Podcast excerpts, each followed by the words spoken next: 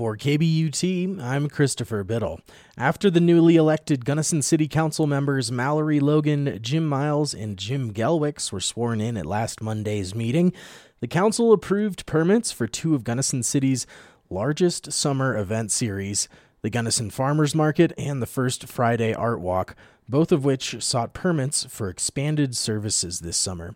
Beth Coop, manager for the Gunnison Farmers Market, addressed the council first. Vendors last year grossed over $123,000 in sales compared to the previous year, 2015, which was just under 110,000.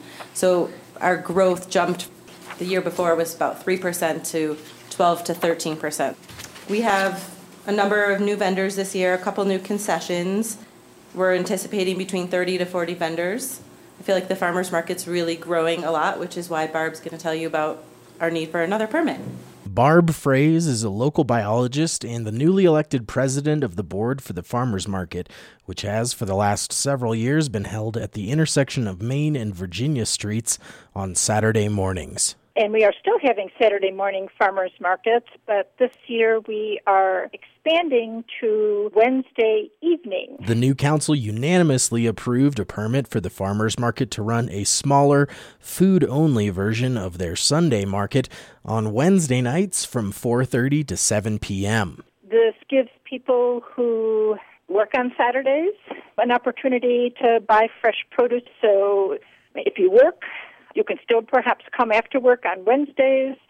Fresh produce doesn't last a whole week, and the vendors were interested in having another smaller outlet. So we decided the time was right, and the city council said yes, so we're good to go. Next to speak before the council were representatives of the Gunnison Arts Center, who were seeking approval for the 2017 First Friday Art Walks, an event previously run by a single business owner in Gunnison.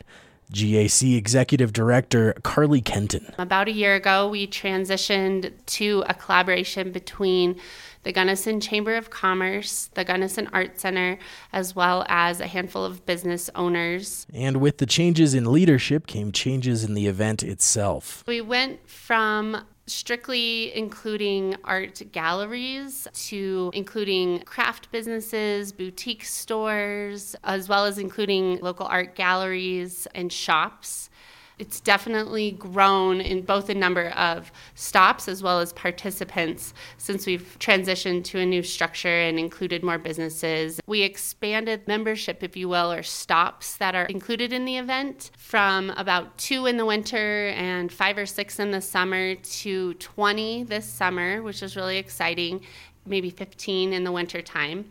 So we're really excited about the expanded participation. While growth in these events may seem like small victories, Kenton sees it as part of a larger trend in the city. What's exciting right now in Gunnison is that there's a little bit of buzz of energy and there are new things happening. You see businesses that are renovating. It's giving this energy to downtown.